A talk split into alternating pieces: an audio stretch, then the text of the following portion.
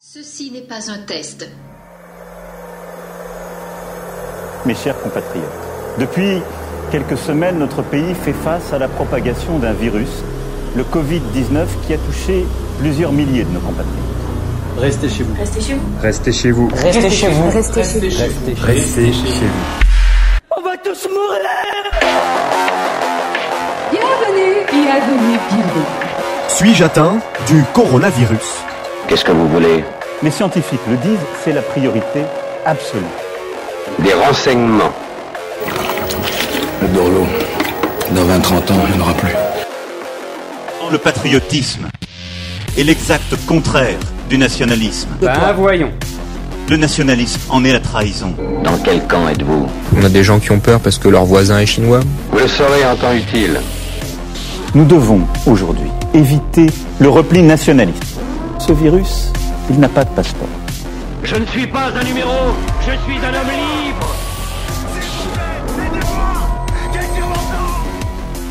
Rien ne pourra plus jamais aller bien. La France a peur. Nous sommes en guerre. Puisse le sort vous être favorable. On se retrouve donc pour une conférence sur la famille à l'époque moderne par un de nos militants, donc Cernin Métayer. Euh, Cernin, tu commences euh, quand tu veux. La famille dans la France moderne. Pourquoi ce sujet ? Bien, tout d'abord parce que je l'ai pu, j'ai pu l'étudier sur, euh, sur deux années, et donc je le maîtrise à peu près. Ensuite, parce qu'il me paraît, me paraît assez intéressant d'étudier l'histoire des structures familiales d'un passé qui nous semble lointain, mais qui finalement nous est assez proche. Notamment, c'est assez intéressant d'étudier aujourd'hui, puisque le principe même de famille est remis en cause par une certaine religion dogmatique, euh, cette dernière qui est basée sur une lecture marxiste de l'histoire, dominant-dominé, et qui est en train de fournir un modèle de, de méchant patriarcat, brisant l'émancipation féminine et d'une nécessaire revanche des femmes. Sur cela, je ne vous apprends rien. Outre ce fait, que nous devons malheureusement évoquer de nos jours, étudier la famille de l'époque moderne, euh, donc euh, j'entends pour l'époque moderne, début seizième siècle, jusqu'à dix-sept cent quatre-vingt-neuf. Euh, je me suis tâté de parler de la période révolutionnaire, mais euh, je pourrais vous en parler si vous voulez dans les questions, mais euh, ça va être un peu, enfin, c'était un peu trop compliqué pour mon propos. Euh, donc étudier la famille de l'époque moderne permet de rompre le coup à certains clichés, mais surtout cela permet de mettre en, rap- en rapport ce qui était avant, Euh, avec ce que nous avons, nous, qui avons vécu, euh, qui avons, et nous voyons notamment cette époque qui nous paraît lointaine, euh, mais finalement on a pas mal de traits communs. Et lorsque, effectivement, aujourd'hui avec les clichés, lorsqu'on parle de famille sous l'Ancien Régime, on pense directement au système patriarcal, à la dot, au mariage arrangé, à, à l'absence d'amour autant filial que conjugal, et à la famille nombreuse. Euh, je vais donc ce soir déjà apporter de nombreuses nuances, nuances et vous verrez que finalement, mais je le répète, nous ne sommes pas si différents de nos ancêtres. Pour ce faire, je vais faire un plan classique en trois parties, en soi rien de très exceptionnel. Euh, une première partie sur le, le foyer familial en tant que tel, sa constitution, son, son établissement et les différentes structures qu'on rencontre dans, dans la France moderne. Euh, ensuite, je vais parler de la vie intime, enfin la vie interne au foyer, à la famille. Et enfin, je vais parler des rapports que, qu'entretiennent, euh, qu'entretient la, la famille avec le reste de la société. Société d'Ancien Régime. Bien évidemment, je parle de la France, je m'occupe pas de, je m'occupe pas du reste. Très peu. Une première partie sur le foyer familial. Faisons tout d'abord un peu de définition. Le foyer vient du latin focus, qui, dé, qui désigne en fait l'âtre et le feu qu'il est au milieu de la maison, euh, mais qui au final, finalement a, le même, euh, a, la même, a la même définition. Euh, dans l'Ancien Régime, l'impôt, la taille personnelle du mois, puisque la taille réelle se, se base sur la terre, euh, la taille personnelle se base sur le foyer. Le foyer est avant tout une unité économique, euh, qui en fait c'est, le, c'est, c'est là-dessus que se base la taille, et ce depuis déjà mille trois cent vingt-huit en fait, avec euh, l'état, fait, l'état général des feux du royaume euh, qui a été mis en place euh, mille trois cent vingt-huit. Du coup, c'est, euh, c'est Philippe six, je crois. Oui, c'est ça. Euh, le ménage, lui, vient du latin mansio, qui veut dire demeure. C'est un ensemble de personnes habitant au même endroit. Ce terme peut désigner une famille comme une personne seule. Par abus de langage, je vais donc utiliser ces deux termes assez souvent et les confondre. Donc, je vais tout d'abord faire une partie sur la formation du couple. Comme je le disais en introduction, il existe beaucoup de mythes sur la, con la constitution des couples et les mariages arrangés, que certains n'hésitent pas même à qualifier de forcés. Ces mythes sont vrais, mais ils sont à nuancer, comme toujours en histoire. Le choix du conjoint, il se fait en général entre soi et sa famille. Dans ses essais, Montaigne faisait déjà remarquer que l'on se mariait davantage pour sa famille et sa progéniture que pour soi. La pression parentale est quelque chose d'indéniable. Il y a en effet une emprise juridique, le consentement des parents est par exemple nécessaire pour les enfants mineurs. Et dans les pays de droit coutumier, coutumier pardon, euh, la tutelle parentale ne disparaît parfois jamais. Même juridiquement adultes, les enfants de toute façon doivent demander l'autorisation de leurs parents. Des conflits existent là-dessus pour le, se marier, mais ce sujet est très rarement exposé aux yeux de tous, parce que c'est un peu une honte et ils subissent une opprobre sociale. Donc du coup, en tant qu'historien, on n'a pas grand-chose, on a assez peu d'écho. Et euh, l'une des seules choses qu'on permet d'évaluer ça, en fait, ce sont les pays de droit écrit, parce que dans ces pays-là, il est, euh, il est, il est possible de passer outre le consentement paternel en passant des actes dits respectueux.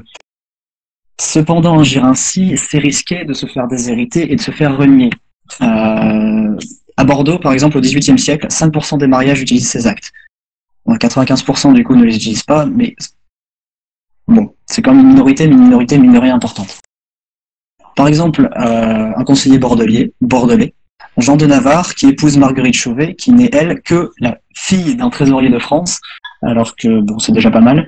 Le mariage étant désapprouvé par les parents, Jean adresse ses actes respectueux, épouse sa chère et tendre en secret, et part vivre dans sa nouvelle belle famille. Ses parents, du coup, le déshéritent.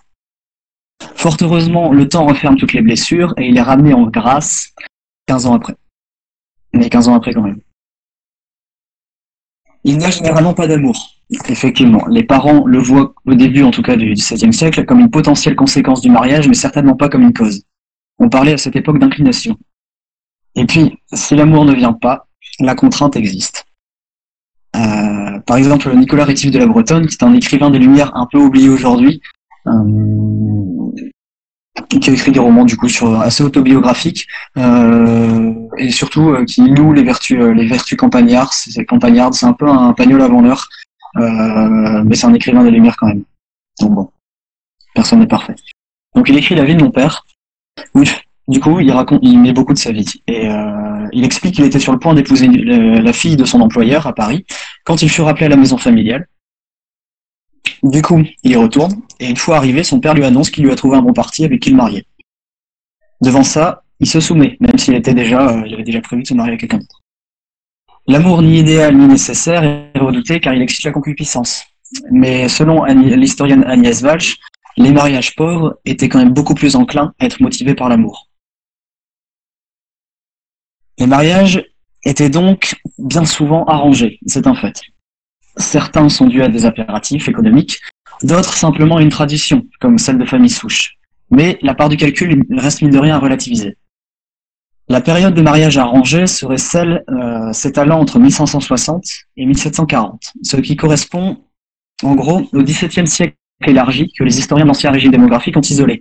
C'est un temps difficile euh, où la population augmente assez lentement et où de graves crises démographiques sont observées. Avant mille cinq cent soixante, donc mille cinq cent soixante en fait c'est le début des, euh, des, des, des, des guerres de religion. En mille cinq cent soixante, euh, Anne du Bourg est, est exécutée, euh, et en mille cinq cent soixante-deux, il y a le massacre de Vassy, donc c'est vraiment le début. Donc avant cette, cette date, le libre choix du conjoint était beaucoup plus présent. Après mille sept cent quarante, ce libre choix serait revenu avec l'amélioration des temps, parce qu'effectivement la France ne connaît plus de guerre sur son propre territoire métropolitain, mais euh, toujours à l'extérieur. Euh, mais c'est aussi un temps où s'affirme l'individu. Selon l'historien Chanine, qui étudie les différents mariages, par exemple, de la, de la famille euh, Godard de Belbeuf, selon lui, ou elle, je sais pas, je sais même pas si c'est une femme ou un homme, Chanine, euh, il est impertinent de nommer les, les différents arrangements stratégiques, car les projections à long terme, entendre sur un siècle, étaient sûrement inexistantes. Je vais donc arriver maintenant à la, à la partie la plus rigolote de cette première sous-partie, celle des rituels de la formation du couple. Tout commence par la fréquentation. Elle se fait de manière informelle et notamment dans les campagnes. Le milieu pro professionnel euh, aide énormément à cette, euh, à cette, à cette rencontre, en fait. Par exemple, les jardiniers et bouviers du prieuré-la-Fontaine se marient avec les filles du champ d'à côté. Les pèlerinages, noces de parents et fêtes de village sont aussi un moyen de se rencontrer. Et d'une certaine manière, ça n'a pas changé non plus. La femme fait souvent le premier pas. Dans certaines provinces, on trouve des marieurs officieux, les bergers ou les tailleurs. Le plus garanti cependant pour avoir un minimum d'intimité, même si ça n'existe pas, ça n'existe presque pas à cette époque, c'est de recourir aux parents, euh, ou aux amis, ou aux voisins. Entre la première rencontre et la demande, il se passe environ six mois et toute la communauté est plus ou moins au courant. C'est une vox populi tacite. L'enjeu, en fait, en est le déshonneur ou l'honneur des familles concernées. Pour que la fréquentation devienne officielle, ensuite, il faut que les parents se mettent d'accord. Et souvent, ça se fait à la taverne. Le curé est presque toujours sollicité. C'est une autorité morale euh, et presque juridique. Il est possible qu'un caractère plus solennel, soit, plus solennel soit pris et que le père du prétendant, ou le prétendant lui-même, aille chez le père de la fille. Dans ce cas, tout est codifié. Euh, si on n'offre que des aliments pauvres, par exemple de l'eau ou un repas léger, c'est un signe de refus. Si la sollicitation est accordée, du coup, souvent par un, par un, par un repas plus, plus gras, euh, les amoureux, du coup, pourront se fréquenter plus souvent. Aucun engagement à ce moment n'est irréversible, et une fois l'accord verbalisé, le prétendant doit offrir des cadeaux. Euh, dans le Maine, c'est uniquement le garçon. En Lorraine, c'est la fille et le garçon. Et tout au long de la période, du seizième au dix-huitième siècle, les cadeaux tendent à, tendent à devenir euh, de l'argent. Une bourse d'argent. Euh, on sait pas trop pourquoi, mais c'est devenu une bourse d'argent. Et à partir du dix-huitième siècle, c'est la bague qui s'impose. La bague qui, pour nous, en fait, aujourd'hui naturelle, c'est quelque chose qui est, mine de rien, assez récent. Et il se peut, du coup, que la fille ait plusieurs prétendants en même temps. C'est, d'une certaine ma- manière, sa marge de manœuvre. Les fiançailles viennent ensuite, et elles n'ont aucun caractère obligatoire, par contre. Et elles préparent les, les, les, les futurs conjoints au mariage, mais, euh, mais elles peuvent être, elles peuvent être brisées. Cela relève cependant des tribunaux d'église. La forme, du coup, des fiançailles, mais je reviendrai ensuite, euh, en est l'échange des verbas des foutous. Vient ensuite l'étape du mariage. C'est l'étape la plus importante, en fait, dans la vie de, des Français adultes à cette époque, puisque le mariage va constituer leur foyer et dicter à minima la moitié de leur vie future. Par exemple, euh, Louis Simon, qui est un artisan et minier du Maine, euh, écrit une, auto- une, une autobiographie, en fait, sur les, où il met les, les épisodes importants de sa vie. Et son mariage avec Anne Chapeau occupe trente-sept pages sur un écrit qui en comporte soixante-sept, ce qui fait pr- presque deux tiers. Comment se passent les mariages? Grosso modo comme nous, mais avec les mœurs de l'époque. Ils se déroulent généralement en début de semaine. Le sacrement de mariage est administré dans les paroisses de l'épouse, et ce très souvent le matin. Le concile de Trente, en effet, recommande que le sacrement soit administré à la lueur du jour, euh, ce qui est une norme parfaitement intégrée. À Tours, par exemple, c'est à sept heures du matin, et dans la Bresse, c'est entre quatre heures et cinq heures du matin. Dans la procédure ordinaire, on se dirige vers l'église paroissiale après la formation d'un cortège nuptial, bon, là vous connaissez la chanson. Ensuite vient le bal, les plats sont toujours bien plus riches que d'habitude, et les frais, par contre, sont globalement partagés euh, entre les, euh, les parents, même si des coutumes imposent que seul le père de l'époux paye. Toute la communauté villageoise participe. C'est euh, sauf dans les milieux aisés, en fait, euh, tout le monde participe. C'est, euh, c'est un peu une fête de village aussi. Et pendant le bal, les mariés s'éclipsent avec beaucoup de guillemets discrètement pour consommer le mariage. Tout le monde est au courant de ce qu'ils vont faire, mais ils s'éclipsent discrètement. Euh, quand je disais que l'intimité n'était pas vraiment là, euh, le lendemain, en fait, tout le monde débarque dans la chambre nuptiale pour voir s'il y a bien eu la consommation du mariage. En tout cas dans les milieux campagnards. Et dans les milieux aisés, le repas et la liesse rompent vraiment avec l'habitude, euh, parfois pouvant durer jusqu'à trois jours, avec euh, des exceptions notables. Par exemple, pour le mariage de Louis seize, deux millions de livres sont dépensés, et pour celui du comte d'Artois, du coup le frère du roi, les festivités durent un mois. Au niveau des modalités juridiques par rapport au mariage, on en trouve deux principales, sur lesquelles je reviendrai plus loin. En effet, pour qu'un mariage soit valide, l'Église impose la coutume des fiançailles, même si normalement ce n'est pas impératif. Elles ont lieu en moyenne trente jours avant la cérémonie, et au concile de Trente, les ecclésiastiques, les ecclésiastiques insistent sur le fait que le mariage ne devait pas être consommé avant les, après les fiançailles. Pardon. Et euh, comme c'était la, la porte ouverte à pas mal d'infractions, des évêques jansénistes les ont même interdits. Dans certaines régions, par contre, le concubinage était autorisé après le, les fiançailles, ce qui est le reflet en fait de traditions locales bien ancrées, par exemple en Corse euh, et au Pays Basque. Euh, c'était en fait pour eux un moyen de s'assurer de la bonne fécondité du couple. Et donc du coup, si ça marchait pas, je sais pas ce qu'ils faisaient de la femme. Ça, je l'ai pas dans mes cours, donc euh, voilà. L'État royal, lui, amorce une sécularisation juridique en imposant la publication des bans. Au nombre de trois en général, ils sont affichés le dimanche à l'église paroissiale. Cela permet à une tierce personne en fait de se montrer contre le mariage. Et le fait de ne pas publier un ban peut être licite, du moins jusqu'en mille cinq cent soixante-dix-neuf. À ce moment-là, l'ordonnance de Blois impose que euh, il y ait la publication de au moins un ban. En gros, un ban, c'est, euh, on les a encore aujourd'hui, euh, si vous allez à l'église de temps en temps, euh, sur le panneau de, sur le panneau d'entrée, il y a, il y a un papier avec euh, machin et machine vont se marier, euh, le machin, euh, voilà, enfin le, le temps et, et voilà, enfin, c'est, c'est la publication d'un ban en fait, tout simplement, c'est juste un bout de papier. La dot. Beaucoup de choses en découlent. La dot est ce que le père doit offrir en mariage à sa fille. C'est un bien, en fait, qui détermine de nombreux mariages. C'est un fait, ça c'est certain. Et la dot détermine entre peut-être la moitié, voire les deux tiers d'un, d'un, des, des mariages. C'est majoritairement le cas en ville, mais moins à la campagne. La dot est déterminée dans les, les contrats de mariage, en fait. Et cela occupe principalement les parents et les gendres. Il ne faut pas oublier, cependant, que la dot est un sacrifice pour les parents et que c'est parfois bien compliqué de doter sa fille. À partir de ces dots, les familles peuvent mûrir des, ce qu'on appelle des stratégies matrimoniales, même si du coup, on l'a vu, le terme est imparfait. C'est le sociologue Pierre Bourdieu qui est le premier à utiliser ce terme euh, en étudiant les familles du Béarn. Je vais juste parler du coup de deux euh, de stratégies, celle de l'aristocratie et celle de l'artisanat, même si l'artisanat, ça va aller très vite. Pour l'aristocratie, un mariage aristocratique, du coup, se conclut comme une alliance entre deux royaumes avec des stratégies propres. Soit les stratégies équivalentes, il doit y avoir autant de prestige et autant de richesse dans les deux parties, soit les stratégies dynamiques. Elles ont pour but une ascension sociale, euh, c'est ce qu'on appelle par la, le dicton, enfin, ce qu'on dit par le dicton, la jeunesse fume ses terres, ou par exemple des nobles désargentés vont se marier avec une riche, un riche roturier ou une riche roturière. Après, on a des exceptions. Euh, par exemple, Louis de Rouvroy, duc de Saint-Simon, fait, euh, fait la quête de son épouse, une, de la quête de son épouse, du coup, une mise en scène de sa propre grandeur. Donc, c'est le, c'est le, l'aristocrate mondain par excellence, par excellence. Et, euh, il négocie lui-même la main d'une des filles du duc de Beauvilliers, euh, les filles qu'il n'a jamais vues d'ailleurs, euh, car il dit que c'est euh, le duc qui l'a charmé. Il, a, il dit, je cite, c'est lui qui les veut épouser. Finalement, ça n'aboutit pas, et du coup, il se console avec, euh, avec une, une, autre, une autre demoiselle qui s'appelle Gabrielle de Lorge et qui lui apporte quatre cent mille livres de dot, ce qui est pas mal quand même.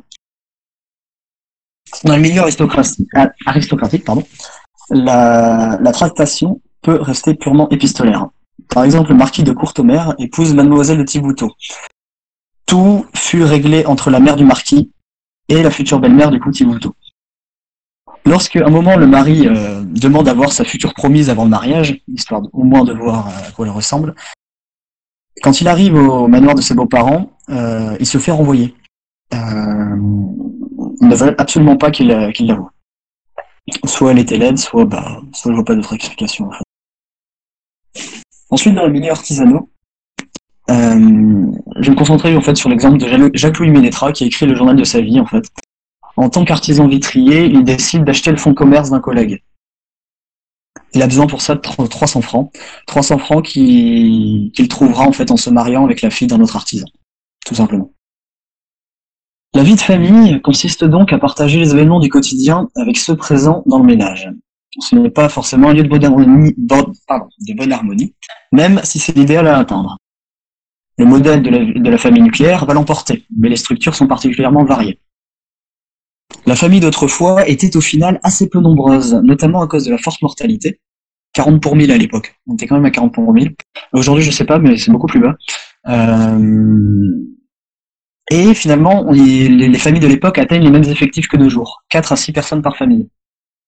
Donc, les deux parents et deux à quatre enfants seulement. Le modèle nucléaire était dominant et semblait l'idéal à, l'idéal à atteindre. On trouvait du coup dans la France moderne deux modèles dominants, les mentalités. La famille nucléaire et la famille souche. Le modèle nucléaire, en fait, c'est celui qu'on a aujourd'hui. Euh, c'est celui du couple marié, avec ou sans enfant. Euh, mais il inclut aussi les veufs avec enfants. Le modèle de la famille souche est celui où domine la maison. Le bâti doit à tout prix être sauvegardé et rester dans la famille, quitte à s'arranger entre voisins pour les mariages. Très souvent dans les pays de famille souche, euh, où tout l'héritage appartenait à un seul héritier, les pays de famille souche, généralement, c'est les pays de, de, de montagne. Euh, dans ces pays, deux familles vont se mettre d'accord. L'aîné de la première famille va épouser euh, la fille cadette de la seconde, et l'aîné de la seconde famille va épouser la fille cadette de la première. Comme ça, chacun va vivre chez l'autre, et euh, chacun chez soi, et les hippopotames seront bien gardés du coup. Et ainsi, le patrimoine euh, n'est pas dispersé, et la sauvegarde de la maison est maintenue. Cependant, voilà, qu'est-ce que c'est que ça ? Voilà. Euh, cependant, ce sont des modèles. Au nord d'une ligne Nantes-Genève, on considère que les trois quarts des, des ménages sont nucléaires. Pour le sud, ce n'est que la moitié. Ce qui est assez logique, puisque dans le nord, on trouve de grandes propriétés, alors que dans le sud, elles sont beaucoup plus parcellaires. De plus, les régions où la famille domine, comme je le disais tout à l'heure, euh, la famille souche domine, sont celles de montagne. Voilà. Euh, les Alpes, les Pyrénées et l'Auvergne. Les familles sont cependant extensives, cousins, beaux-frères, oncles, grands-parents se côtoient, se côtoient bien souvent. Et les modèles du coup de famille souche et de, de famille nucléaire, euh, qui sont ceux à quoi tendent les familles, sont, sont jamais vraiment atteints en fait. Et pour ça, je vais me concentrer sur un exemple, celui d'un Lyonnais, François Valesque, qui est étudié, étudié par euh, l'historien Zeller. Euh, Zeller, Zeller, je ne sais pas exactement comment il s'appelle. On peut découper sa vie en six grandes étapes. Première étape, c'est le mariage de François Valesque. Il va chez son beau-père, où il cohabite avec sa femme et ses sept beaux-frères et belles-sœurs. La mort du beau-père fait éclater la maison, et les belles-sœurs entrent au couvent, et les beaux-frères partent ailleurs. Deuxième étape, les enfants de Fran- François Valesque grandissent, cinq sont envoyés en nourrice, il accueille ses deux belles-sœurs sorties du couvent, sa femme meurt et il ne se remariera jamais. Troisième étape, il décide d'héberger son frère aîné qui ne le quittera plus. Neuf personnes vivent alors dans le ménage. Quatre de ses enfants quittent le domicile pour le pensionnat chez les Jésuites, et seul l'aîné reste à la maison jusqu'à son départ à Paris pour faire ses études d'avocat. François fait alors venir sa mère depuis le Languedoc. Quatrième étape, son frère aîné et sa mère meurent, les enfants reviennent de pension. L'un des fils d'ailleurs devient chanoine à Coutances, et l'aîné et le cadet se marient. D'ailleurs, ces deux, ces deux nouveaux couples vont s'installer dans les étages supérieurs de l'immeuble. Cinquième étape, son plus jeune enfant restant meurt, le fils chanoine revient de temps en temps au foyer. Sixième étape, les deux belles-sœurs meurent, parce qu'elles étaient toujours là depuis le début, sauf quand elles étaient parties au couvent. François Valesque ensuite euh, passe de vis à trépas, enfin, avec un, un seul fils à son chevet.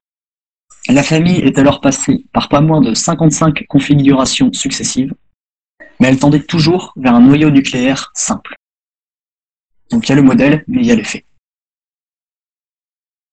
J'arrive maintenant à la deuxième partie, celle euh, sur la vie interne en fait à la famille. Et euh, pour ça, je vais d'abord traiter la, la question de, des parents, ensuite de, de l'enfance et de l'éducation, et après de, de l'affect et des sentiments, qui, mine de rien, sont très présents, en fait. La vie conjugale met fin à l'égalité juridique. La femme passe de l'autorité du père à celle de, sa, de son mari. Ce, cela se revoit dans les discours et les, euh, les dictons populaires qui sont très explicites. Euh, par exemple, ils disent, enfin, il y a un dicton populaire, c'est euh, « Quand le coq a chanté, la poule doit sauter ». Ou, euh, ou un autre, c'est « Femme fenestrière et courrière n'étant rien bonne ménagère ». C'est une sagesse populaire qui est reprise par l'Église et par l'État. Enfin, sagesse populaire. Euh... Tout d'abord, l'Église. Je vous renvoie pour cela au texte de saint Paul que l'on lit lors des messes de mariage encore de nos jours. L'épouse représente l'Église que le Christ a sauvée. Elle lui doit donc, elle lui, elle doit donc obéissance à son mari. Certains discours des clercs sont même infantilisants. Elle serait une enfant apeurée qu'il faudrait, qu'il faudrait protéger. Le discours protestant semble plus égalitaire. La femme, enfin, plus égalitaire. Pour eux, la femme s'accomplit et trouve sa sanctification dans la tâche ménagère.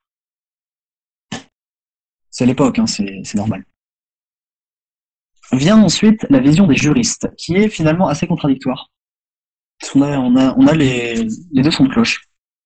À partir du seizième siècle jusqu'à la fin de la période, le discours se durcit considérablement, puisque certains juristes euh, voudraient un retour plein et entier au pater familias antique, donc avec droit de vie et de mort sur les enfants.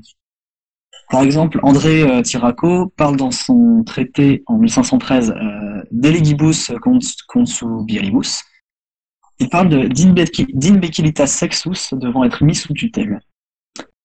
En mille sept cent soixante et onze, euh, le juriste Pottier, dans son traité, le titre est explicite, hein, traité de la puissance du mari sur la personne de sa femme, euh, il développe le fait naturel, je cite, dans le droit qu'a le mari à exiger d'elle tout ce qu'elle doit, tout ce qu'elle doit à un supérieur hiérarchique.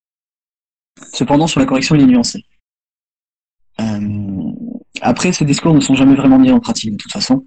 Et on trouve même de, des avancées. Par exemple, en mille sept cent quatre-vingt-quatre, euh, Guy, un juriste, un autre, euh, Guillot, déclare que les tribunaux doivent recevoir les plaintes des femmes battues et que celles-ci sont parfaitement justifiées à se rendre au tribunal. Malgré ces discours assez euh, durs, d'une certaine manière, le droit protège la femme. Elle dispose d'une hypothèque sur sa dot, dont elle reste la propriétaire devant la loi. Et en Normandie, par exemple, c'est un bien inaliénable et insaisissable. Donc, ça prévoit en fait le, le, le veuvage ou euh, autant, autant de l'un que de l'autre en fait. La, mariage, la femme, est, du coup, est entre guillemets soumise, mais elle est aussi surtout protégée. Quelles en sont du coup les conséquences sur la vie de couple? La femme est tenue aux devoirs domestiques en général, et elle doit y trouver sa grandeur. Dans L'épouse parfaite, euh, Fray Luis de León, qui est un clerc, explique que, je cite, « Rien ne les fait mieux apprécier que d'accomplir leurs devoirs ménagers ». Cependant, la femme n'est pas une esclave. Selon le frère Dubosc, euh, la femme a été tirée de la côte d'Adam, elle sera à ses côtés. Elle ne doit être ni esclave, ni maîtresse, mais compagne. La femme, en effet, est en incapacité juridique, ce qui est une régression par rapport au Moyen-Âge. Euh, cette, ins- cette incapacité, en fait, est inscrite en premier au quatorzième siècle, Dans les, euh, dans les coutumes de Bretagne et de Normandie, ce qui est peut-être bien le seul truc qu'ils ont apporté à l'Europe, puisque ça s'est étendu à toute l'Europe après. Cette incapacité implique que la femme ait besoin de l'autorisation de son mari pour poser des actes, actions, procès ou ventes. Elle devient une éternelle mineure. Cet état de dépendance féminine est fustigé notamment par les philosophes des Lumières, comme Montesquieu et, Condor- et Condorcet euh, dans son traité sur l'admission des femmes au droit de cité. Sous le regard de nombreux hommes, La, fer- la per- perfection féminine est dans la soumission. C'est ainsi que témoigne Louis Simon, que j'avais déjà traité, euh, cité auparavant. Anne faisait tout ce que je lui demandais parce, parce qu'elle craignait de me déplaire. De même, Jacques-Louis Ménétras se désole que sa femme s'immisce dans les affaires commerciales. Si on s'en tient à la législation, c'est une situation assez esclavagiste, mais dans les faits, en fait, la femme prenait en main toutes les affaires internes au foyer et surtout celles concernant les enfants. Les sources théoriques à notre disposition sont beaucoup trop pessimistes à l'égard de la réalité vécue, en fait. Et il était certain qu'une essentielle complémentarité était à l'œuvre. La raison d'être du couple, c'est les enfants. Cela se manifeste notamment dans l'angoisse de la stérilité, qui, euh, qui amène en fait à diverses pratiques religieuses comme païennes, encore au seizième siècle, et au dix-huitième d'ailleurs. On trouve les classiques dévotions à la Vierge, à Sainte-Anne ou à Sainte-Brigitte en Bretagne, mais il existe des formules, des, des formules magiques où le fait avéré de, apparemment, pour euh, rétablir sa, sa fertilité, euh, la femme devait se frotter le bas du ventre contre le battant d'une cloche d'église. Apparemment, ça marchait. De même, des femmes recourent à des breuvages comme Anne, comme Anne du Chol, et, mais, mais bien souvent elles en meurent. Les parents ont donc pour but d'accompagner leur enfant dans la socialisation. Le père a le devoir de correction au point de pouvoir les chasser et de les incarcérer. Le père gère les, gère les biens humains et matériels de ses enfants. Certains juristes férus du droit romain militent même pour euh, ajouter le droit de vie et de mort. Son rôle est assimilé au père, euh, est assimilé à celui de Dieu dans l'Église et au roi dans l'État. En fonction des provinces, l'autorité du père change. En Bretagne, celle-ci dure jusqu'à soixante ans. Mais le mariage équivaut à une, à une émancipation. Dans le Berry, l'autorité dure jusqu'à vingt-cinq ans, et en Franche-Comté, c'est jusqu'au mariage. La violence est très, très présente dans les rapports sociaux. Et euh, par exemple, Jacques-Louis Ménétrat rappelle que son père le mettait à la porte à chaque erreur, ou euh, Valentin Jameret-Duval, euh, dans l'autobiographie qu'il qui fait de, de lui, euh, s'enfuit du foyer familial pour fuir les coups de son beau-père, en fait. Les enfants doivent... Euh, pardon. Oh là là. Les parents doivent donc éduquer leurs enfants. Les discours sur l'éducation sont très variés mais durs. Les ecclésiastiques parlent effectivement d'une nature infantile dégénérée que l'éducation doit corriger. Par exemple, Pierre de Bérulle, qui est le chef, des films des, chef de film des oratoriens, explique que l'enfance est l'état le plus vil et le plus abject de la nature humaine après la mort. Saint François de Sales, du coup, dans l'introduction à la vie dévote, euh, explique que pendant notre enfance, nous sommes des bêtes privées de raison, de discours et de jugement. La formation des enfants a pour but de les rendre adultes et humains. L'homme doit se préparer à perpétuer un statut social et la femme à devenir mère. Comme le souligne Jeanne de Cambry, la formation est bien souvent familiale et théologique. C'est à la, c'est à la mère qu'incombe cette charge, qui est en soi magnifique. Euh, cette éducation s'apparente cependant parfois à un véritable dressage. Par exemple, Barbe Avrio Accari, c'est Madame Accari en fait, euh, a six enfants, auquel elle consacre des journées très calibrées, lever à six heures, prière jusqu'au déjeuner, messe, vêpres à dix-huit heures, examen de conscience et prière après le souper. Elle mortifie ses enfants et les fait travailler pour ne pas que la concupiscence apparaisse. C'est son but. Catherine Levesque expose, elle, ses ambitions dans un manuel pédagogique. Pour elle, les enfants doivent rechercher l'amour du prochain. Et les garçons comme les filles font des tâches ménagères pour élever leur âme. Un juste milieu, du coup, est... entre sévérité et laxisme est recherché. Si, par exemple, à Catherine, si ses enfants, selon elle, ne respectent rien, c'est forcément à cause de leur père qui les cogne et les invective. Pour elle, les parents ne sont en fait que des propriétaires momentanés. Au dix-huitième siècle, les discours philosophiques revoient l'éducation, mais pas celle des masses. Voltaire et Rousseau sont contre, et je vais citer La Chalotais qui considère qu'il faut qu'il y ait des, des gueux ignorants. Donc des lumières pour certains, mais pas pour tout le monde.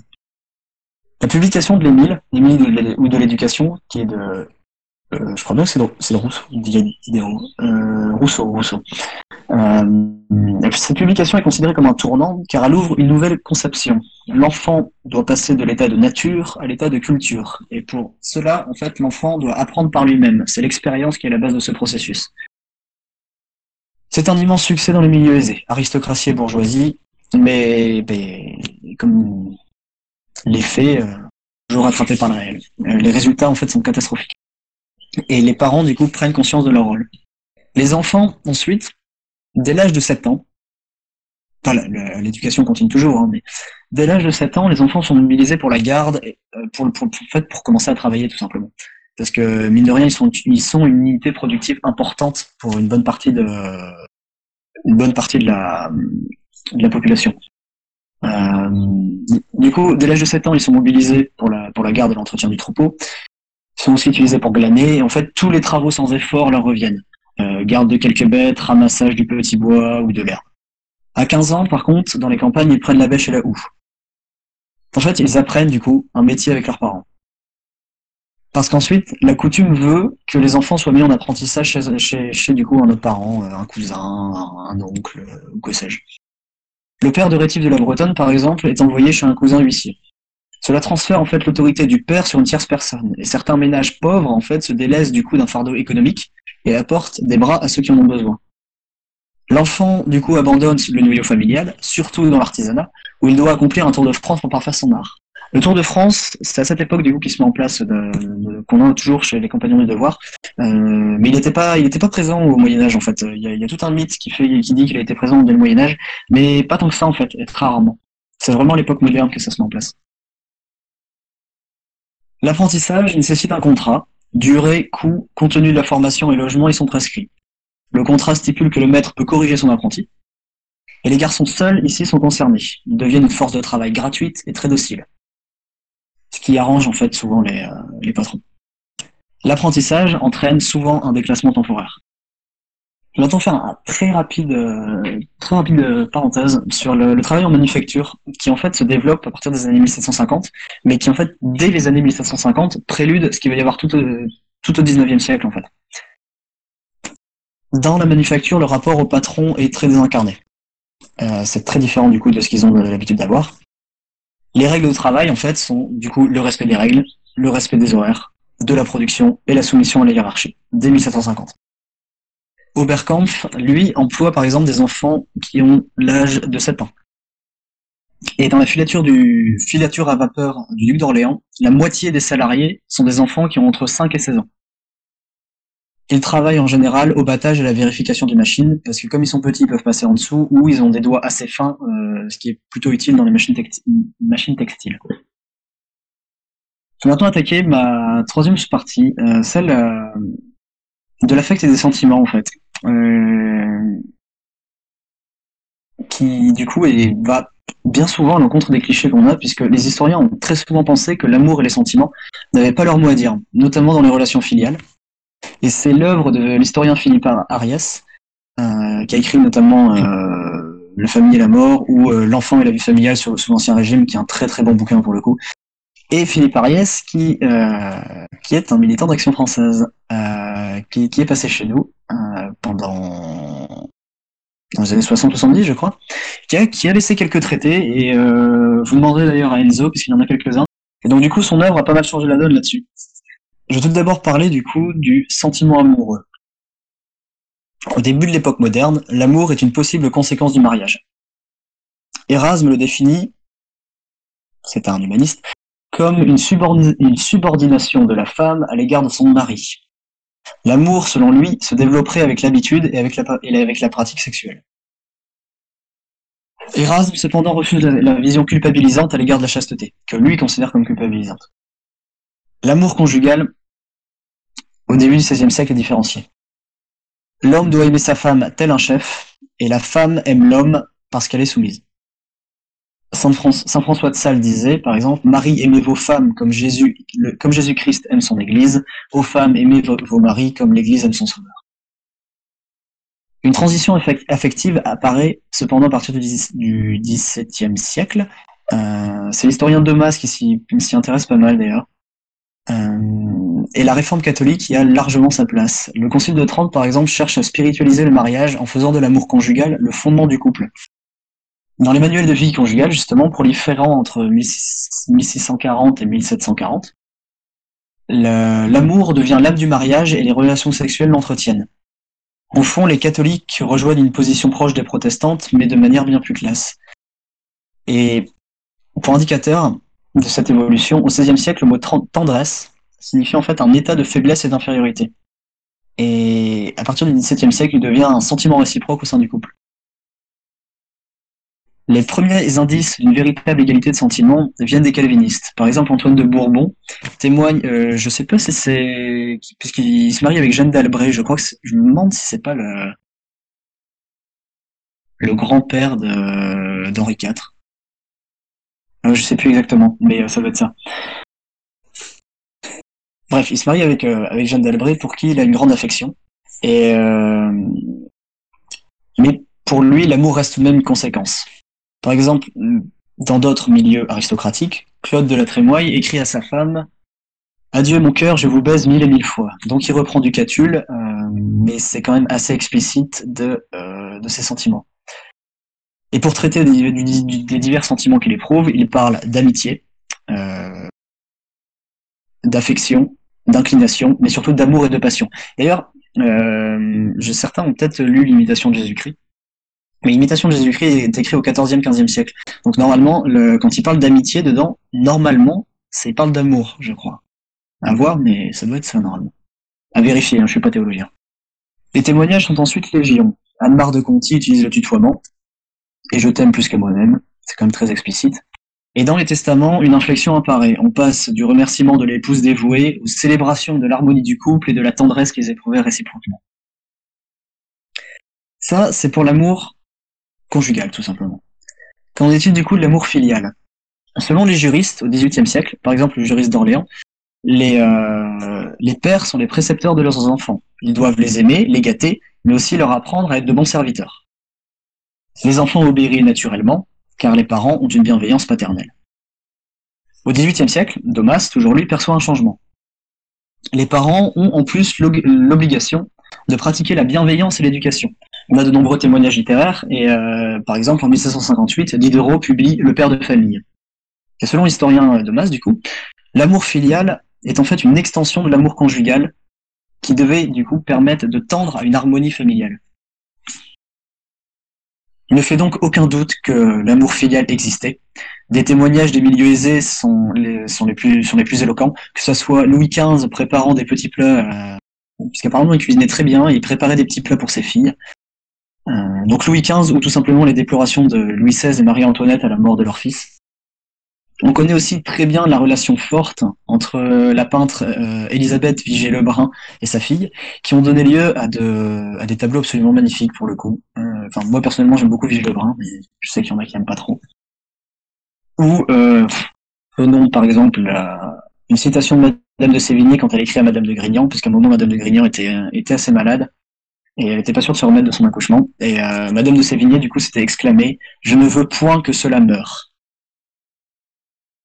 De même, euh, par extension de l'amour euh, filial, les médecins incompétents deviennent très critiqués et des notables décident de se débrouiller du coup, et de ne plus faire, euh, faire appel à eux. Euh, par exemple, le contrôleur des, des finances et maire de, de, maire de Loudun, Loudun, euh, Loudun, Loudun, je crois que c'est en... en oh, faudrait que je regarde, mais, euh, si je dis pas de bêtises, c'est en Poitou, mais je, je suis vraiment pas sûr.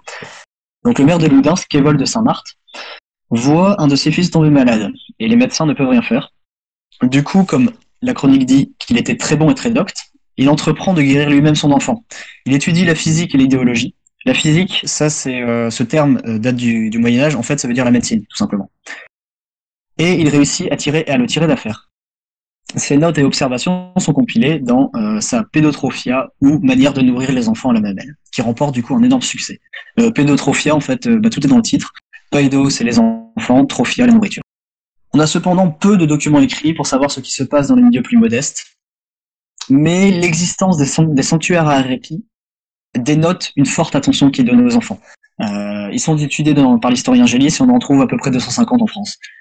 En gros, les sanctuaires à répit, c'est quelque chose, je pense, qui serait inimaginable aujourd'hui. Euh, c'est un sanctuaire du coup où on déposait les enfants morts-nés et où les, où les enfants morts en bas âge mais qui n'étaient pas baptisés, on les déposait devant une, dans, devant une icône et du coup les parents se reliaient à tour de euh, bah, chacun leur tour pour voir si l'enfant bougeait et si l'enfant bouge on peut le baptiser et donc du coup il va pas errer dans les limbes, ce qui est du coup une parfaite manifestation d'un, d'un amour filial même dans les milieux les plus modestes. Je reviens maintenant à ma troisième partie, celle des rapports avec la, de la famille avec la société. Du coup, ça, ça, va, se dé, dé, dé, ça va se découper en trois, trois sous-parties. Hein. D'abord, famille, église et État.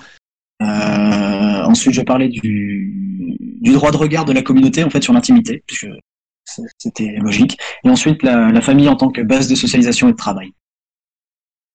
Les principales institutions en contact avec la famille sont l'Église et l'État, en général, parce qu'elles encadrent les unions et la vie future des couples. Tout d'abord, l'Église. On va regarder la parole des Écritures, du coup, qu'est-ce qu'il dit sur la famille ? La famille est une création divine. Dieu façonne Ève à l'image d'Adam à partir d'une de ses côtes. C'est le couple primitif parfait et parfaitement unique. Tous les humains sont donc héritiers de ce couple. L'homme est chef de son épouse. Et cela est expliqué principalement dans les épîtres de saint Paul. Il explique notamment que les femmes sont soumises à leur mari comme à Dieu. Mais euh, ce n'est pas une soumission maître-esclave. Le Concile de Trente va notamment réinstaller la femme dans un rôle pédagogique qu'elle avait déjà de, de fait, hein, mais du coup là c'est juste institutionnalisé. Ensuite il y a le commandement très connu, euh, le quatrième du coup, tu honoreras ton père et ta mère afin de vivre longuement. Les parents sont dignes de respect par leur autorité tout simplement. Ces autorités, ces autorités sont conçues d'un, d'un point de vue absolu. Et ils ont un devoir de châtiment. Par exemple, dans le, dans le Lévitique, euh, il y a un passage qui, qui est très explicite. Euh, qui épargne la baguette est son fils, qui l'utilise aime son fils. Mais les parents ont un devoir de pardon, notamment le père, qui est l'instrument principal. Euh, on le retrouve dans la parabole de l'enfant prodigue. Sur le mariage, euh, l'Église l'a constituée depuis mille deux cent quinze et le concile de Latran quatre en un sacrement. Il est fondé du coup sur le consentement mutuel des époux passé devant un prêtre. Les mariages clandestins sont mal vus mais acceptés. Les fidèles de la R P R, du coup, ré, ré, religion prétendue réformée, c'était comme ça qu'on l'appelait euh, à l'époque moderne, refusent ce dogme. Selon eux, le mariage relève de l'État. Ils condamnent le célibat des prêtres, ça je ne vous apprends rien, et le consentement mutuel est cependant gardé. Euh, ils refusent les mari- le mariage clandestin par contre, et la chasteté n'est pas perçue comme moralement supérieure. Euh, ça c'est ce que pense Erasme, J'en avais, je l'avais déjà dit au-dessus. Et la réplique tridentine, du coup, avec le concile de Trente, sera implacable mais ouverte. Tout y est réaffirmé. Le mariage est un sacrement, il faut le consentement, passer devant un, un prêtre, la chasteté des prêtres, la clandestinité est, est toujours euh, légale, et du coup, il, il réaffirme le célibat des prêtres. Mais la hiérarchisation, du coup, change dans les fins. Le premier soin assigné aux époux est de se supporter de sa, de, et de s'apporter un, un mutuel soutien. C'est ensuite que vient la procréation, alors qu'avant le concile de, de, le concile de Trente, Euh, la procréation était la, la priorité. Euh, c'est juste bon, c'est juste elle est passée en premier, euh, arrivée seconde, quoi. Mais sinon c'est, c'est toujours la même chose. Euh, d'ailleurs, je me suis engueulé avec, avec mon curé là-dessus parce qu'il voulait absolument me dire que le, que le concile de Trente euh, disait que le, la, la, la procréation était au, au tout début. Mais pff, de toute façon, c'est des broutilles. Non, j'en suis où euh, Oui. Euh, le mariage ensuite apporte un remède à la concupiscence. Mais une nou- le concile de Trente va apporter une nouvelle fin qu'il n'y avait pas avant et qui est très importante, c'est celle de l'amour. Euh, je cite du coup un passage. « Un homme peut être amené à faire le choix d'une femme simplement parce qu'elle est belle. » Donc le concile de Trente va accepter l'amour, mais il va condamner la passion quoi qu'il arrive. Le concile de Trente en fait va faire un resserrement sur le noyau conjugal. L'État royal, lui de son côté, va admettre les dispositions du Concile de Trente au compte-gouttes, puisque depuis le Concordat de Bologne en mille cinq cent seize, oui, oui c'est seize, mille cinq cent seize c'est après la bataille de, de Mariguerre normalement. Euh, en fait, depuis ce Concordat, le, le, le roi de France a la main mise sur son Église. Du coup, l'État va euh, intervenir lui-même dans plusieurs affaires. Un édit d'Henri deux en mille cinq cent cinquante-six brave, brave une injonction de l'Église. Par exemple, le, le pape Paul quatre avait refusé d'annuler un mariage clandestin entre Diane de France, du coup qui est la fille d'Henri deux, normalement, euh, et Henri de Montmorency. Le roi intervient et stipule que les mariages d'enfants mineurs sont interdits s'ils n'ont pas l'accord des parents. La législation royale, du coup, va tempérer le droit canon et va renforcer l'autorité parentale. Euh, petite anecdote, du coup, euh, Diane de France et Henri de Montmorency sont restés mariés, du coup. Euh, Henri deux a décidé de, de, de fermer les yeux. Un autre point d'achoppement est celui du rapt. Épouser une enfant mineure est une sorte de viol, un rapt de séduction. Les parlements deviennent du coup habilités à intervenir sur ces mariages et peuvent les annuler. Le droit canon, lui, au contraire, autorisait la... l'autorisait tant que les dispositions, les dispositions étaient légales, donc publication des bans, témoins et présence d'un prêtre. Mais il y a aussi des concours entre le, l'autorité royale et l'Église. Par exemple, à un moment... Euh... Gilbert, Gilbert Golemin, euh, qui est un intendant du Nivernais, donc le Nivernais c'est euh, autour de Nevers, comme son nom l'indique. Euh, c'est un doyen de maître des requêtes et il se marie à soixante ans, enfin il se remarie à soixante ans en fait, ce qui est un peu tard certes, et le prêtre du coup refuse de bénir l'union, puisqu'il a le droit de, de, de refuser. Et ce que va faire du coup Gilbert, ce qui est assez, assez cocasse, c'est une anecdote qui avait pas mal défrayé la chronique à, son, à cette époque, euh, c'est qu'il va faire venir deux notaires et ses témoins, il va kidnapp, kidnapper le prêtre, l'asseoir sur une chaise et le, du coup le, l'attacher, il va l'obliger à assister à l'échange des consentements. D'un point de vue juridique, c'est parfaitement légal et le mariage est légal. Du coup, Louis quatorze, par un édit en mille six cent quatre-vingt-dix-sept, va confirmer que seul le prêtre est habilité à administrer le sacrement. Pour l'État royal, le roi est le père de tous ces sujets. Le régicide est assimilé à un parricide, et la royauté cherche à renforcer l'autorité parentale comme indirectement celle du roi. Au dix-huitième siècle, l'utilisation de lettres de cachet pour affaires de famille est, devient banalisée en fait. Et les parents demandent une intervention de l'État pour remettre de l'ordre, de, de, de l'ordre dans le noyau conjugal, dans la famille ou dans la parenté tout simplement. Et en fait, l'engouement est tel que en mille sept cent quatre-vingt-quatre, la royauté est obligée de freiner euh, et de limiter la diffusion des lettres de cachet. J'en arrive maintenant du coup à la question de l'intimité, qui n'existe pas. Le poids de la communauté est très important. Lorsque deux personnes se fréquentent, tout le monde le sait, sans exception. Les moments d'intimité n'existent pas, ou presque pas. Euh, on se voit à la messe, on se voit dans les rues, on se voit aux noces et aux fêtes de village. Une paroisse vit, mais tous s'épient, et les ragots et commérages doublés de jugements téméraires sont légion. Vous connaissez ça tous aujourd'hui, je pense. Et cela euh, oui, bah, cela n'a pas changé, c'est ce que, ce que j'ai écrit juste, juste après. De plus, euh, il arrive souvent que les rencontres et les messages soient passés par un tiers. C'est la porte ouverte, en fait, à la dispersion. Et dans son journal, Louis Simon témoigne de la manière dont il se fait tabasser par les jeunes du village, euh, et notamment par un prétendant frustré, euh, un prétendant d'Anne frustré, euh, du coup que Anne soit plus intéressée par Louis Simon que lui. Et elle-même est présente au tabassage, mais n'a aucunement réagi et est partie du coup avec ce prétendant. Et Louis Simon va très mal apprécier, il va lui envoyer une, une lettre particulièrement amère, où il ne souhaite plus la voir après cet événement. Mais du coup, elle va revenir euh, par ses pleurs et elle va l'implorer de revenir et lui pardonne. Et finalement, bah, du coup, du coup, il se marie. C'est bien qu'il finit bien, du coup. Euh, mais la, le poids de la communauté est quand même très important. La communauté et la paroisse, en fait, est une cellule de base de toute la société.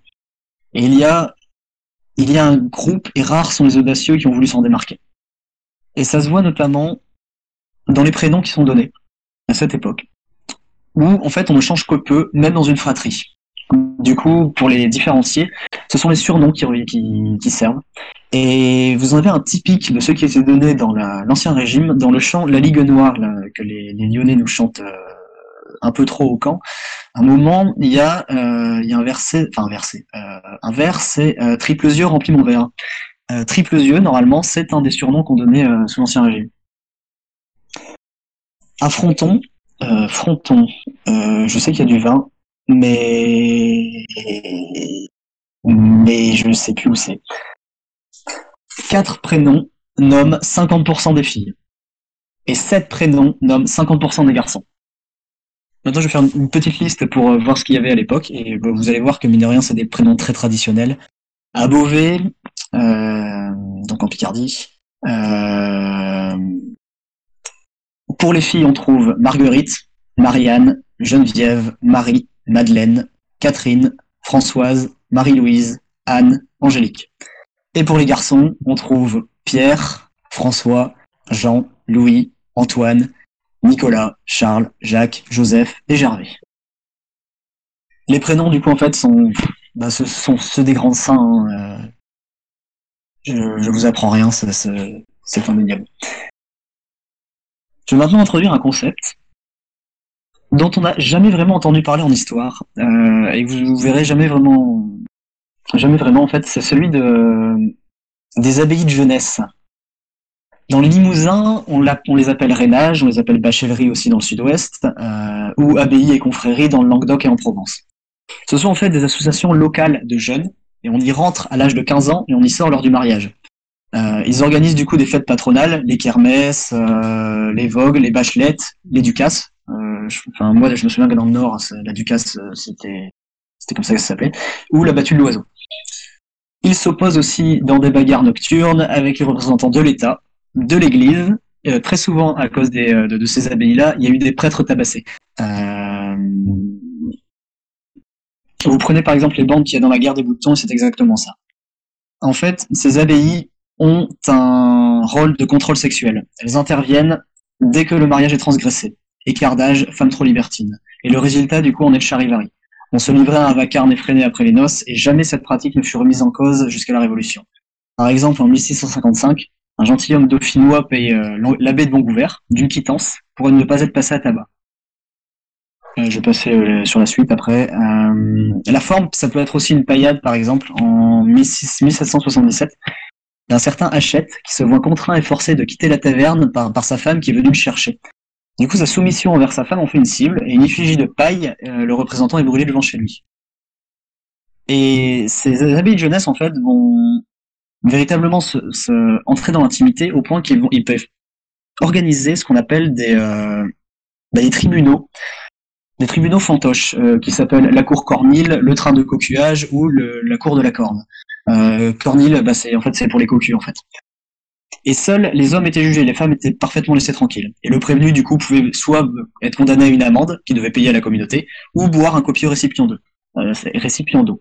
La, euh, comment ça s'appelle? La, la, euh... en fait, l'intimité n'existe pas, tout simplement. Là, j'en arrive à ma troisième sous-partie. Euh, il me reste une, il me reste une, il me, ça, ça, va, ça va aller vite, non, non, vous inquiétez pas. Où je vais parler de la famille en tant que base de socialisation et de travail. La tendance dominante est celle de la promotion d'une famille réduite au couple. Conjonction du christianisme et des Lumières. Il y a un resserrement autour de la Sainte Famille, Saint Jean fréquemment représentant dans le noyau familial est mis de côté. La parenté vécue, elle, est assez, finalement, assez, euh, assez restreinte. Par exemple, en mille six cent deux, Brantôme peut énumérer cent quatre-vingt-cinq parents et soixante-treize conjoints. Mais dans le reste de ses écrits, il ne nomme en fait que des membres allant jusqu'à quatrième degré. Et au quatorzième siècle, les paysans de Montaillou, de, de Montaillou qui sont étudiés du coup par... Euh, oh, je sais plus. Ça, ça a été un bouquin qui a eu euh, pas mal de... Pas mal de... qui a eu pas mal de succès, mais j'ai oublié le nom. Bref, voilà. Ils répondent du coup à l'inquisiteur que, euh, qu'avec des membres qui vont jusqu'au troisième degré. La famille, en fait, est un fait social. Les oncles, tantes et neveux sont des figures toutes sauf lointaines. Euh, je passe du coup là-dessus. Euh... Pour la question du soutien interfamilial, je, je pourrais vous passer la, je pourrais vous passer la, la, la, la mes notes si ça vous intéresse. Il euh... y a pas mal d'exemples qui sont assez, euh, assez éloquents là-dessus. Je vais du coup directement atta- attaquer la fin. Euh, la question du réseau professionnel, en fait. Pour illustrer à quel point la famille moderne pouvait être basée et pouvait être la base d'un réseau professionnel dense, euh, je vais me concentrer sur le cas de la famille Jude, qui sont des marchands merciers parisiens. Ils se déroulent du coup tout au dix-septième siècle et au dix-huitième siècle. On a, on a d'abord une stratégie d'intégration et ensuite de grands négociants. En mille sept cent quatre-vingt-sept, Claude Jude envoie son fils Michel en apprentissage, son apprentissage, pardon, chez un marchand mercier euh, parisien, Philippe Maurice. Ce dernier, du coup, dispose d'une surface sociale importante. Et Philippe euh, est aussi le gendre de Claude, en fait. Oui, c'est assez, euh, ça se recoupe de partout. Et or, trente-cinq ans avant, Claude Jude avait été placé chez un marchand épicier, un autre, Thierry Messager. Et Claude avait épousé la fille de son maître, Madeleine Raguenet. Michel Jude, du coup, peut, peut compter, quand il arrive, du coup, euh, en tant que chef de famille, sur un réseau d'entraide éclaté géographiquement à Paris, à Rouen et à La Brie. Et son apprentissage, du coup, et son intégration sont très rapides. Euh, de même, par exemple, son frère est placé chez un messager. Lui, il est chez un, lui, il était du coup chez, chez, chez les Maurice et, euh, et l'autre chez les messagers. Ces familles, en fait, vont connaître des destins divergents, mais jamais la parenté ne sera distendue. Et euh, au début du dix-huitième siècle, les affaires de Michel Jude atteignent leur âge d'or. Et c'est là, en fait, qu'il se mue en grand négociant. Par exemple, sa femme, sa femme Barbe Louise lui donnera sept enfants, qu'il mariera en privilégiant le, le réseau pr- traditionnel. Je vais faire la liste, du coup. Il euh, y en a que, il y en a qu'une qui ne se mariera pas. Marie-Louise, du coup, va épouser un marchand amiénois, euh, qui est un cousin des messagers. La seconde fille se, euh, de, se marie avec un drapier de Meaux où Michel avait des intérêts professionnels. Claude Robert euh, se marie avec une cousine au quatrième degré, dont la famille a siégé au consulat de Paris. Pierre-Louis, du coup, lui se marie avec Marianne, dont la famille est liée aux Messager et aux Raguenet. Jacques épouse la sœur de Marguerite, euh, de Marguerite Barbe, qui est la belle-sœur par alliance de Michel. Et Anne, Anne, oh là là, le nom, Anne-Claude-Louise se marie avec la, le fils d'un gros, euh, d'un gros marchand de fer. Chaque enfant va recevoir une dot de cinq cents livres, de cinquante mille livres, pardon. Et dans les six contrats de mariage retrouvés, on observe près de cent vingt-six témoins qui sont des parents extérieurs au noyau conjugal. Et on trouve aussi quarante-six amis. Michel Jude trône. Et les mariages, en fait, permettent de revigorer les liens professionnels. La famille, du coup, bon, je vous improvise une conclusion que j'ai pas rédigée. Euh, la famille, du coup, est la pierre angulaire, en fait, de la société moderne. C'est une famille qui, mine de rien, en fait, autant par le nombre que par la, la structure, nous ressemble beaucoup. Euh, Majoritairement, c'était des familles nucléaires. Il y a des différences, bien sûr, avec la, je pense, euh, avec la question de la dot ou les, la question des mariages arrangés, qui sont mine de rien très, euh, très, très, très présents. Mais, euh, mais ça reste finalement en fait une forme de continuité. On a la même chose aujourd'hui, euh, notamment dans les milieux catholiques, sur euh, ben, sur la question de la, du poids de la paroisse. Et euh, bon, pas, pas au point d'avoir les habits de jeunesse, hein. heureusement. Heureusement, aujourd'hui, on a l'intimité, eux, ils ne l'avaient pas avant. Euh, donc, il y a des différences, mais mine de rien, il y a des continuités. Et la famille était vraiment la pierre angulaire de la société moderne, sur laquelle, en fait, toute la sociabilisation se passait, euh, parce que c'est là qu'on éduquait. Et c'est de là, c'est à partir de la, la, de la famille, en fait, qu'on devenait un homme, tout simplement, ou une femme. Euh, vivre avec sa famille, en fait, était quelque chose d'essentiel, et vivre seul, c'était presque inimaginable pour les, les Français de l'époque. C'est notamment, en fait, comme je l'ai illustré à la fin, un lieu de, un lieu, une, une société économique en miniature, en fait, qui permet de, qui permet du coup de, d'avoir un réseau important et de pouvoir asseoir tout simplement euh, une certaine forme de, de stabilité, euh, notamment d'un point de vue professionnel. Voilà ce qu'on a, ce qui est un peu en train d'éclater aujourd'hui, malheureusement, donc ça, chacun, chacun pense ce qu'il veut. Voilà. Euh, si vous voulez, du coup, je vais vous, je peux vous passer la, mes notes euh, directement dans l'illustration conférence. Euh, où, du coup, vous aurez la partie sur la sociabilisation. Euh... Oui. oui, je veux bien que tu le fasses, Cernin. Merci pour cette euh, conférence sur un sujet d'actualité qui est, qui est la famille. Euh, vu le, l'heure qu'il est, on va peut-être prendre juste une question, euh, euh, celle qui a été qui a le plus de... Pas de souci. Euh, donc, je vais prendre la question qui a eu le plus de votes, euh, Cernin. Donc, euh, question de Raoul Ier le Chevelu. Pour comprendre les mariages à l'époque, la distinction pays d'oc, pays d'oil est-elle pertinente? Le sud de la France latin est-il à opposer avec le nord? euh, Bonne question. Très bonne question. Dans l'ensemble, non. Euh, le nord, du coup, le pays, pays d'oc est un pays de droit coutumier, avec très souvent des partages égalitaires, ce qui est du coup assez... Euh, qui a une certaine influence, mais en soi, la, la seule influence particulière qu'on retrouve, en fait, c'est dans la, la, la question de la famille, euh, famille nucléaire, du coup, qui est, qui est pr- présente après trois quarts, parce que, euh, du coup, les, euh, les propriétés, du coup, sont soit plus grandes, mais oui, sont plus grandes, et surtout, la, la comment ça s'appelle, la, la, l'héritage, en fait, était partagé, et donc c'était très compliqué, du coup, de, de gérer tout ça. Donc, du coup, la, la, la famille nucléaire, qui, en fait, est une, est un noyau plus frivole, euh, mais plus stable dans le temps, Euh, enfin non, pardon, plus frivole dans le temps, mais qui mine de rien est celui qui, qui, qui domine, parce que mais c'est celui en fait qu'on retrouve aussi aujourd'hui et dans la dans la société euh, dans, la, dans la société euh, dite euh, capitaliste. En fait, ce qui est ouais, ce qui est différent, c'est la dans les pays du Sud, euh, c'est les pays de droit écrit où tout en fait en fonction des du droit, c'est très différent d'une, d'une région à l'autre. En fait, le problème c'est qu'on ne peut pas euh, on peut pas opposer France du Nord et France du Sud euh, totalement. On peut opposer par exemple par contre les régions de montagne et le reste de la France. Euh, parce que là les euh, les pays, les, euh, les les familles sont celles des familles souches. Euh, d'ailleurs je me je me suis engueulé avec euh, Pierre Demeuse sur cette sur cette question parce que lui il regrettait du coup que les familles souches ne, ne soient pas le modèle dominant aujourd'hui parce que en fait euh, constamment on avait la on avait comment ça s'appelle on avait l'héritage sous le sous les yeux. Ce qui est vrai en soi, mais quand on regarde en fait le l'histoire euh, bah ça c'était ça marchait que dans les euh, les régions où en fait la vie était difficile, était, parce que la vie était quand même beaucoup plus simple dans la France du Nord, dans les plaines limoneuses de la Beauce ou de ou du bassin parisien, que euh, chez les Auvergnats. Du coup, je crois qu'on a leur euh, on a la la la la, la raison de leur de leur avarice, euh, ou euh, en plein milieu du Béarn ou euh, ou je sais pas en Savoie par exemple. C'est euh, Je pense qu'il est plus pertinent effectivement de, de poser région de montagne et région, euh, et région de plaine que euh, France du Nord et France du Sud.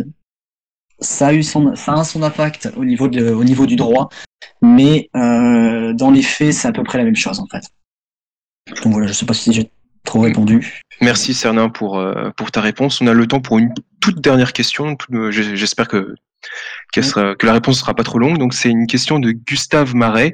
Euh, comment a évolué la place euh, des enfants nés d'adultère et des enfants illégitimes au sein de la société depuis le Moyen Âge, dans la noblesse, ainsi que dans les classes paysannes?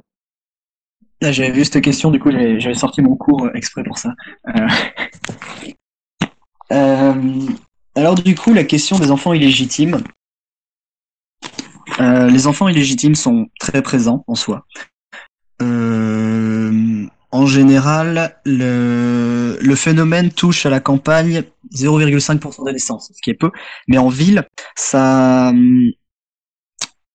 ça passe de quatre au seizième siècle, quatre pour cent au seizième siècle à dix au dix-huitième, avec des pics énormes, par exemple à Lille, euh, pardon, euh, à, à Lille, oui, dix pour cent, et à Paris, vingt pour cent. Euh, en fait, ça s'explique tout simplement par le fait que les femmes, du coup, qui ont été, pardonnez-moi le mot, engrossées, du coup, de manière illégitime, en fait, vont se réfugier, vont se cacher en ville. C'est un peu le, le, le lieu d'exutoire de, de tous les de tous les méfaits. C'est pour ça que très souvent en fait quand on étudie la ville, on fait ah là là c'est des c'est des pêcheurs et tout. Mais à cette époque non pas spécialement en fait, c'était surtout quand c'était là-bas, c'était un meilleur c'était le meilleur moyen de se cacher. Du coup la question du statut de l'enfant illégitime. Lorsque les enfants sont illégitimes, les cloches ne sonnent pas au baptême et les enfants subissent la réprobation sociale. Il y a de nombreux métiers jurés dans l'artisanat qui leur sont refusés. Euh, et la justice est différenciée au moment de l'héritage. Jusqu'au dix-septième siècle, les nobles peuvent transmettre leur noblesse à leurs bâtards. Ils sont souvent d'ailleurs mis dans l'armée. Euh, mais au moment de l'héritage, ils n'hériteront que de peu. Le sire, par exemple, de Gouberville, passe son enfance aux côtés de ses deux demi-sœurs et demi-frères, mais il ne sera jamais marié, mais par contre, il aura des enfants. Et cependant, ça se corse avec le temps, notamment parce que euh, il va y avoir la, les lois de Louis quatorze sur le, sur le fait de... Euh, en fait, qui veut d'une certaine manière purifier la noblesse, euh, ou tous ceux qui ne peuvent pas euh, euh, justifier une noblesse qui remonte à plus de mille cinq cent cinquante, en fait, sont, sont radiés, tout simplement. Par exemple, en mille six cents, la noblesse n'est plus accordée aux bâtards, sauf sur lettre de, du roi. Et en mille six cent trente-neuf, le Parlement du coup de Paris renvoie à la roture euh, l'un des, un fils naturel d'un, d'un baron. La famille royale, elle, a de nombreux bâtards. Charles neuf a un fils de sa, de sa maîtresse touchée. Henri quatre, on n'en parle même pas. Je crois que, je crois que c'est la... il a du tout, il a du tout battre, lui. Euh, les frères César et Alexandre de Vendôme. Euh, ce sont des fils, d'ailleurs, d'Henri quatre. Euh, Louis quatorze a pour les plus connus le comte de Toulouse et le comte du Maine. Euh, donc voilà, c'est... Le statut allait, allait, allait à peu près du Moyen-Âge jusqu'au dix-septième siècle. On, c'était, euh, c'était toléré. Mais après, le, en fait, le statut des, euh, des, euh, comment ça s'appelle, des, des enfants illégitimes, c'est considérablement, euh, considérablement aggravé. Et voilà, c'était difficilement vivable pour eux, tout simplement. Parce qu'ils n'étaient pas légitimes. C'était, enfin, ça révèle une mise, mise en ordre de la société, entre guillemets. Voilà. Merci pour ta réponse, Cernin. Donc, je, j'annonce que nous avons eu un, un pic à cent dix personnes du, durant ta conférence.